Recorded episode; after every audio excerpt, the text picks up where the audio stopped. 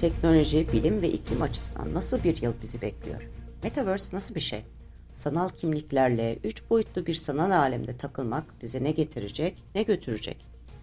Kripto para birimlerinin yaygınlaşması para kavramını nasıl değiştirecek? Ve bu yıl iklim açısından bizi bekleyen gelişme ve olaylar nedir? 2022'de daha sık duyacağımız yenilikler, gelişme ve olayları arka planda masaya yatırdık. Hazır mısınız? O zaman başlayalım.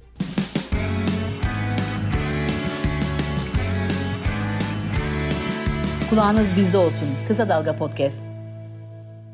Herkese merhaba, ben Mehveş Evin. Geçen hafta arka planda 2022'de beklenen siyasi, ekonomik ve sağlık alanındaki bazı öngörülere yer verdim. Ama yer yetmedi. Bugün o yüzden teknolojik ve bilimsel gelişmelere bunların hayatımızı nasıl etkileyeceğine bakalım. Fakat her zamanki gibi her şeyden önce iklim diyorum. Hayat her ne kadar sanallaşsa da hepimiz için en yaşamsal olan şey gezegenin sağlığı. Attığımız her adımla, yaptığımız her tercihle ekolojiyi, dolayısıyla kendi sağlık ve refahımızı etkiliyoruz.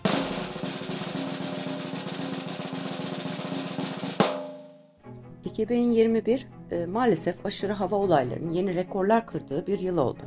Doğrudan iklim değişikliğiyle bağlantılı aşırı hava olayları milyonlarca insanın felaketiydi. Bir araştırmaya göre büyük iklim afetleri sadece geçen yıl 1,5 milyar dolarlık hasara yol açtı. Maalesef tüm bu veriler bu gidişatın devam edeceğini gösteriyor. Bu yılki iklim zirvesi Sharm el Sheik'te Kasım'da yapılacak. Oho daha çok var demeyin. Türkiye dahil tüm ülkelerin iklim politikalarını netleştirmesi, karbon emisyonlarını azaltmak için hedeflerini güncellemesi gerekiyor.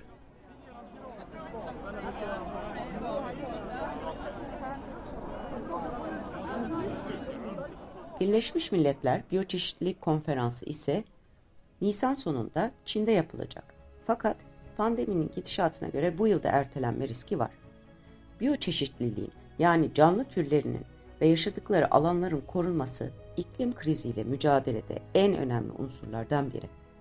Zira 1 milyon bitki ve hayvan türü yok olma tehlikesi altında.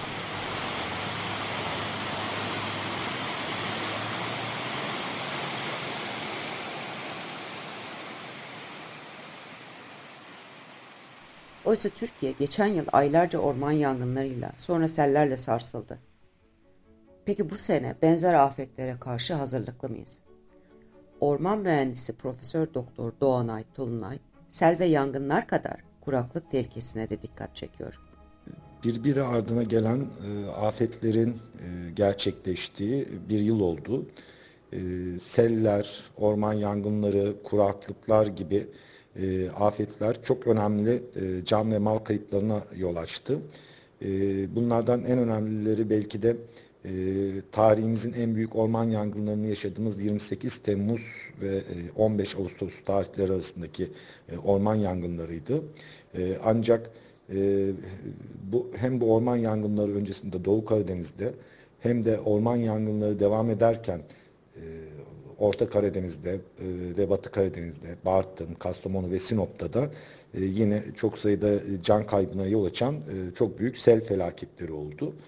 E, ancak e, gözlerimiz gözümüzden kaçırdığımız bir e, e, özellikle e, geçen yıldan bu yıla sarkan kuraklıklardı.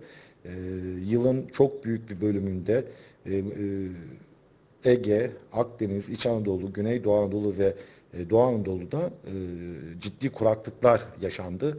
Hatta e, Muğla, Antalya gibi illerimizde çıkan orman yangınlarında da hem bu kuraklıkların hem de Temmuz sonundaki ekstrem meteorolojik koşulların etkisi olduğu söylenebilir. Bu bağlamda iklim değişikliği açısından e, 2022 yılında da benzeri şekilde iklim değişikliğine bağlı olarak yaşanan aşırı hava olaylarında e, aşırı hava olaylarının yaşanacağını söyleyebiliriz. E, çünkü e, geçmişe de baktığımızda şöyle bir veriyle karşılaşıyoruz. Örneğin Meteoroloji Genel Müdürlüğü 1940 yılından itibaren e, aşırı hava olayları kaydını tutuyor. 2000'li yıllara kadar bir yılda en fazla olan aşırı hava olayı e, 1963 yılında 329 e, olayla ilk sırada geliyordu. E, ancak sonrasında baktığımızda e, bu e, rekorun e, 2009 yılında 461 e, aşırı hava olayıyla kırıldığını görüyoruz. E, sonrasında e, hemen 2010'da bu rekor bir daha kırılıyor. 2015'te 731 aşırı hava olayıyla rekor yeni yeniden kırılıyor. 2018, 19 ve 2020'de yine rekorlar kırılarak aşırı hava olayları artmaya devam ediyor. 2020'de 984 aşırı hava olayı gerçekleşiyor. 2021 verileri henüz açıklanmadı ama yine bu civarlarda bir aşırı hava olayı beklen, bekleniyor.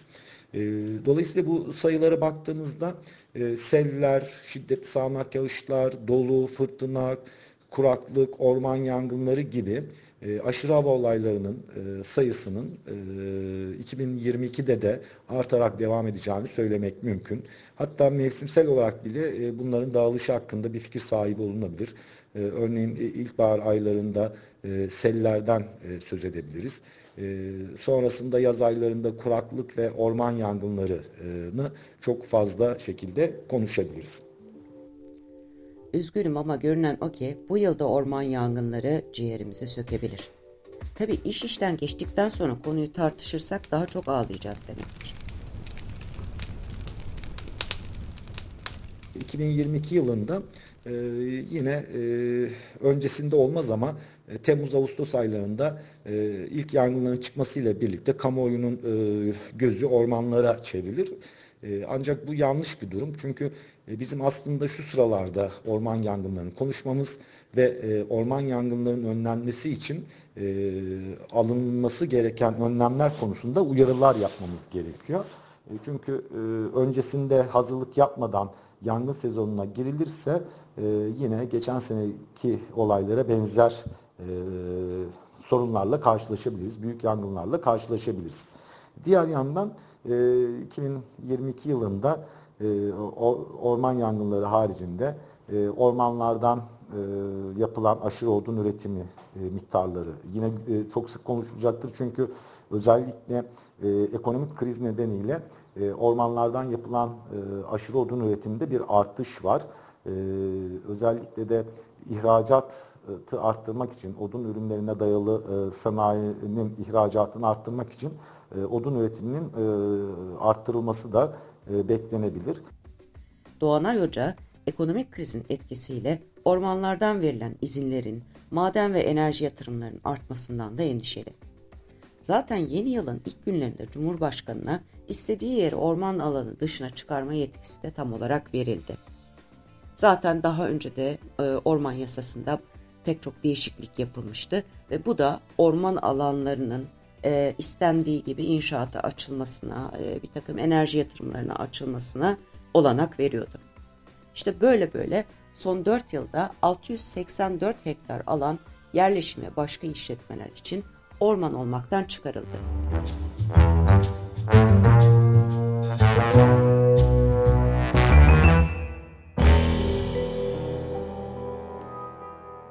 Şimdi fiziksel gerçeklikten sanal aleme yolculuk yapalım. Malum pandemide herkes internette daha çok zaman geçirmeye, iş yapmaya başladı. Statista'ya göre dijital dönüşüm teknoloji ve servislerine yapılan harcamalar bu yıl %20 artışla 1.8 trilyon dolara ulaşacak. 2025'te ise bu rakamın 2.8 trilyon dolara sıçraması bekleniyor. Dijital dönüşümün etkilerini şimdiden görmeye başladık.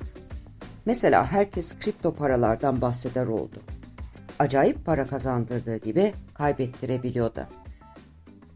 Kripto para birimi fiziksel olarak var olmayan, bir hükümet veya şirket tarafından yönetilmeyen bir çeşit sanal para. Sanal döviz veya alternatif döviz gibi de düşünebilirsiniz.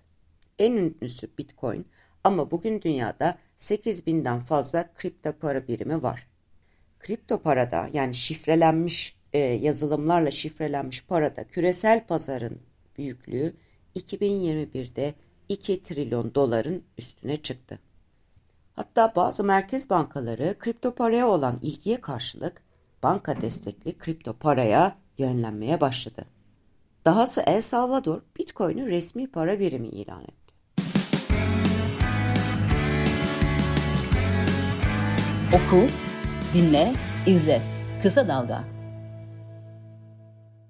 Kripto para ekosistemi ve piyasaları için 2021 yılı e, oldukça e, dalgalı geçti. E, sene başında işte Bitcoin'in üçüncü yarılanma döneminin işte 2021 yılına gelmiş olması büyük beklentiler yarattı. E, ancak e, yıl içinde e, işte bir takım e, önce Çin'in bu konudaki sert tedbirleri ve madencilik e, a, unsurlarını ülkeden atması, ayrıca piyasalara ilişkinde, alım satımlara ilişkinde yasaklamalar getirmesi.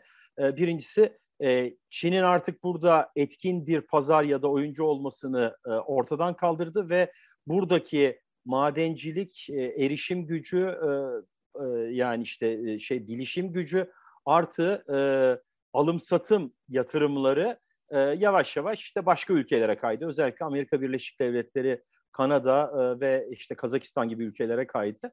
E, devamında ise e, işte e, kurumların e, yine satın almalara devam etmesi işte e, MicroStrategy e, şey gibi e, Tesla gibi e, oldukça ilginç bir konjonktür yarattı. Şimdi onun dışında El Salvador'da El Salvador'un Bitcoin'i bir e, resmi para birimi olarak ilan etmesi ve bu konuda e, işte özellikle kripto para girişimcilerine ve ekosistemine kucak açması aslında e, yeni bir hikayenin de başlamasına yol açtı de, devletlerde ve e, işte ekosistemde.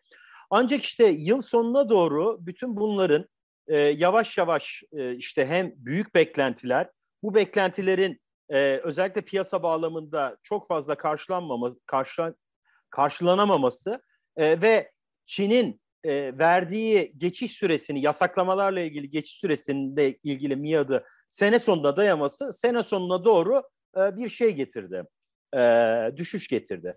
Kadir Has Üniversitesi öğretim görevlisi İsmail Hakkı Polat bu gelişmelerin ışığında 2022'de neler bekleneceğini Bloomberg HT'de şöyle izah ediyor.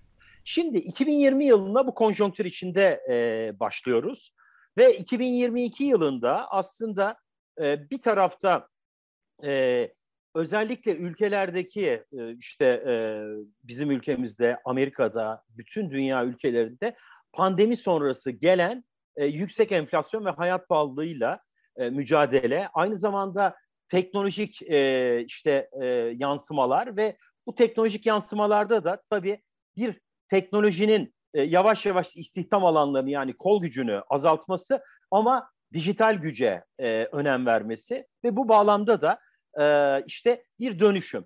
Bu dönüşümde kripto paraların nasıl yer alacağı, devletlerin kripto paraları karşılarına mı alacakları yoksa e, arkalarına mı alacakları aslında e, kritik soru olacak 2022 yılında. Bu ne demek?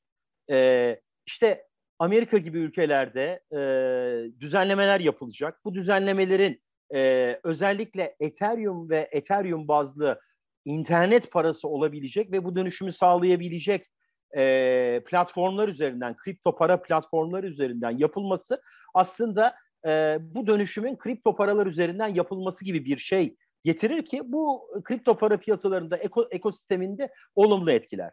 Ancak gördüğümüz kadarıyla devletler mevcut sistemlerini korumak uğruna e, kripto paralardan biraz daha onları kripto varlık sınıfına sıkıştırarak e, biraz zaman kazanmaya çalışacaklar gibi geliyor bana. Burada tabii ki işte tutucu e, finansal, geleneksel finans ve para e, sektörlerinin de bence ya da lobilerinin de şey olacak, e, ağırlığı olacak. Ancak e, şu anda NFT, Metaverse, e, işte oyun, e, kültür sanat endüstrileri, bütün bunların spor endüstrileri, bütün bunların bu işin içine girmesi ve günlük hayatta artık kripto paraların, e, kripto para ekosisteminin yer bulmasıyla muhtemelen bu etki geçici olarak sürecek. Çünkü devletler e, şu anda hem yüksek enflasyonla mücadele ediyorlar, hayat pahalılığıyla mücadele ediyorlar, işsizlikle mücadele ediyorlar ve bunun için e, gençleri ya da teknolojiyi e, etkin biçimde kullanamıyorlar. Ve bunun içinde işte bunun karşılığı olarak da alternatifi olarak da hem yeni kuşak hem de bu teknolojiyle ilgili beyaz yakalar e, bu konularda ciddi alternatif seçenekler geliştiriyorlar ve kripto paralar da bunların tam odağında.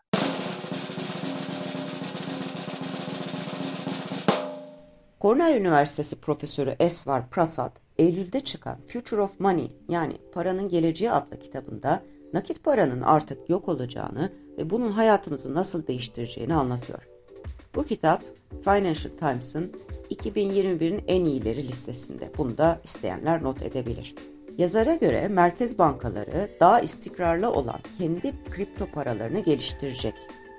Öte yandan Facebook ve Amazon gibi küresel devler de kendi kripto paralarıyla bu yarışa gir girecek. Bu gelişmelerin neticesinde finans, yatırım, ticaret, sigorta ve risk yönetiminde devrimsel değişimlerin yaşanması bekleniyor.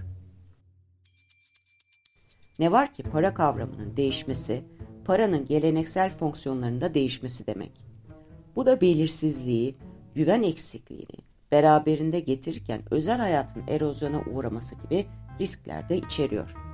Öte yandan kripto paraların yaygınlaşmasının gezegen ve iklime de faturası var. Zira kripto paraların karmaşık denklemlerini çözmek için gezegenin her yerinde çok büyük sayıda bilgisayarlara ihtiyaç duyuluyor. Dolayısıyla yüksek miktarda elektrik tüketimine de neden oluyor. Geçen yılın çok konuşulan olaylarından biri de Metaverse yani interaktif, üç boyutlu sanal evrenlerdi. Ariana Grande gibi pop ikonları Metaverse'de ilk konserlerini vermeye başladı. Biliyorsunuz birkaç ay önce Facebook'un kurucusu Mark Zuckerberg şirketinin ismini Meta olarak değiştirdiğini ilan etmişti. 1 trilyon dolarlık şirketin isim değiştirirken ki tek amacı bir halkla ilişkiler hamlesi yapmak değil. Facebook kendini artık bir sosyal medya şirketi değil, Metaverse şirketi olarak tanımlamak istiyor. İyi de bu Metaverse tam olarak ne? En güzeli Evrim Ağacı'nın kurucusu Doktor Çağrı Mert Bakırcı'ya kulak verelim. Metaverse yeni bir kavram değil. İlk kez 1992 yılında Snow Crash isimli bir bilim kurgu romanında ileri sürüldü ve o gün bugündür Avatar'dan Ready Player One'a, Otherland'den Altered Carbon'a kadar birçok filme, kitaba, diziye konu oldu. Ama şimdi bilim kurgudan çıkarak bilime ve teknolojiye dönüşme yoluna girdi. Ve Metaverse'ün olayı çok basitçe şöyle. İki boyutlu internette barınan veya hayatlarımızda olup da dijitalleştirilebilecek olan her şeyi 3 boyuta çevirip dijital bir evrene aktarmak. Yani Metaverse veya alt Metaverse'çikler dünyanın gerçek bir kopyası olmak zorunda da değil. Hayal dünyalarından veya sanatsal tasarımlardan da oluşabilir. Farklı gezegenler, hayali dünyalar, Jurassic Park, Matrix aklınıza ne gelirse. Hani Zoom'da falan insanlar arka plan koyuyorlar ya kendilerine. Metaverse'da o arka plan mekan olacak ve insanlar avatarlarıyla o mekanın içinde bulunabilecekler. Mekanla ve birbirleriyle fiziksel olarak etkileşebilecekler. Birbirlerini karşı karşıyaymışçasına görecekler. Jestlerini ve mimiklerini, yüz ifadelerini ayırt edebilecekler. İnterneti iki boyutlu bir ekrandan çıkarıp üç boyutlu dijital bir evrene taşıyacağız. Metaverse'ün vaat ettiklerini merak edenler Evrim Ağacı'nda yayınlanan bu videonun tamamını izleyebilir.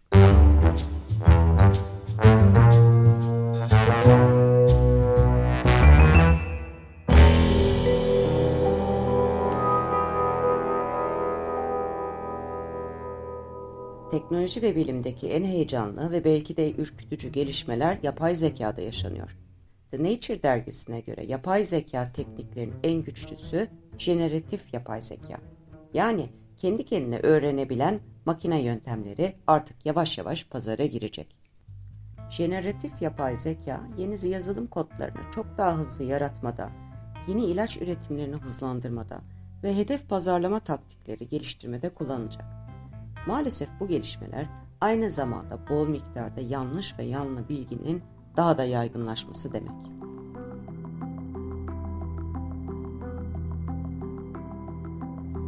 Fizik alanındaki en önemli haberlerden biri CERN'deki Büyük Hadron Çarpıştırıcısının 2022'de tekrar faaliyete geçirilmesi olacak. Birkaç yıldır bakımda olan çarpıştırıcıda yapılan Atlas ve CMC güncellendi. Deneylerle her bir saniyede 40 milyon proton çarpışmasından yeni veriler elde edilecek.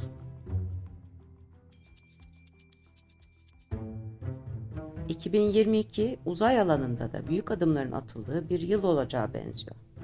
Amerika, ABD e, tekrar Ay'a gidecek. Çin kendi uzay istasyonunu tamamlarken Avrupa ve Rusya'nın da Mars'a uzay aracı gönderme denemeleri devam ediyor. Hindistan, Güney Kore ve Japonya da bu yıl uzay misyonlarına devam edecek. Bu devrimsel gelişmeleri kısa dalgada anlatmaya devam edeceğiz. Haftaya görüşmek üzere, hoşçakalın. Kısa Dalga podcastleri Demet Bilge Erkasab'ın editörlüğünde Mehmet Özgür Candan'ın post prodüksiyonu ve Esra Baydemir'in hazırladığı görseller ile yayınlanıyor. Kısa Dalga'ya destek vermek için Patreon sayfamızı ziyaret edebilirsiniz.